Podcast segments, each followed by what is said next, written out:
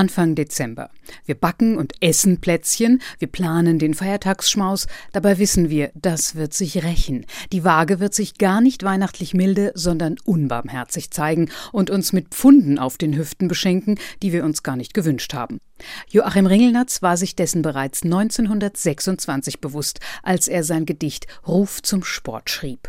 Auf, ihr steifen und verdorrten Leute aus Büros, reißt euch mal zum Wintersporten von den Öfen los. Bleiches Volk an Wirtshaustischen stellt die Gläser fort, widme dich dem freien, frischen, frohen Wintersport. Denn er führt ins lodenfreie Gletscher Fexlertum und bedeckt uns nach der Reihe all mit Schnee und Ruhm. Joachim Ringelnatz war selbst kein Wintersportfan. Er war nicht einmal ein sportlicher Mensch. Seine Freunde beschrieben ihn in Briefen als spritzigen und ironischen, zuweilen melancholischen Denker. Der Autor Peter Rühmkorff nannte ihn einen spinnwebfeinen Mann. Am Sport interessierte Ringelnatz vor allem die Tatsache, dass sich die sportliche Bewegung wunderbar als Metapher für das Leben und die Gesellschaft nutzen ließ. Die folgenden Zeilen in seinem Gedicht Ruf zum Sport klingen pädagogisch, entlarven sich aber durch den strammen, kurzgetakteten Rhythmus selbst als subtile sprachliche Parodie auf die im Sport üblichen Kommandos. Doch nicht nur der Sport im Winter, jeder Sport ist Plus, und mit etwas Geist dahinter wird er zum Genuss. Sport macht Schwache selbstbewusster, Dicke dünn und macht Dünne hinterher robuster, gleichsam über Nacht.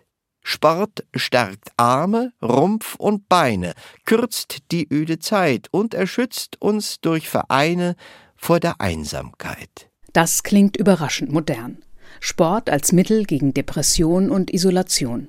Auch wenn Joachim Ringelnatz zeitweise depressive Verstimmungen selbst erlebte, geht er auf das Thema in diesem Gedicht nicht tiefer ein, sondern hängt noch zwei Schlussstrophen dran, die auch Sportmuffeln gefallen. Nimmt den Lungen die verbrauchte Luft, gibt Appetit, was uns wieder ins verrauchte, treue Wirtshaus zieht, wo man dann die sporttrainierten Muskeln trotzig hebt und fortan in illustrierten Blättern weiterlebt. Natürlich bietet die CD Weihnachten mit Ringelnatz auch eine ganze Menge mitunter höchst besinnlicher Weihnachtsgedichte. Doch es ist sehr erfrischend, dazwischen immer wieder über Texte zu schmunzeln, die sich um winterliche Inhalte ohne Weihnachtsbezug drehen, wie zum Beispiel Pinguine, einen Stein, der zur Lawine wird, ein Flugzeug am Winterhimmel oder den nachvollziehbaren Ärger eines Menschen, der erst einen Handschuh verliert, den anderen, nun nutzlos gewordenen, daraufhin ins Kaminfeuer wirft und dann den verloren geglaubten Handschuh wiederfindet. Herrlich. Shake hands, du ledernes Luder dein eingeäscherter Bruder und du und ich, im Dreiverband, da waren wir reich und mächtig. Jetzt sind wir niederträchtig. Schauspieler Matthias Matschke trägt die Gedichte mit hörbarem Spaß vor. Er wurde mehrfach mit dem Deutschen Comedypreis und mit dem Deutschen Hörbuchpreis in der Kategorie Beste Unterhaltung ausgezeichnet. Zu Recht, wie die ganze CD beweist. Der poetische Witzbold Joachim Ringelnatz und Matthias Matschke passen bestens zusammen. Zum Abschluss noch ein Wintersportgedicht Eishockey. Wenn die Hockeyhölzer hackeln, wenn die Schlittschuhschnörkel schnackeln und die Gummischeibe schnellt mir ans Kinn anstatt zum Ziele, dann empfinde ich die Spiele einer sportlich reifen Welt. Mehrmals, wie in früheren Wintern, setzen zwei sich auf den Hintern, was an sich mir sehr gefällt. Doch ich habe einen Schnupfen und kein Taschentuch zum Tupfen.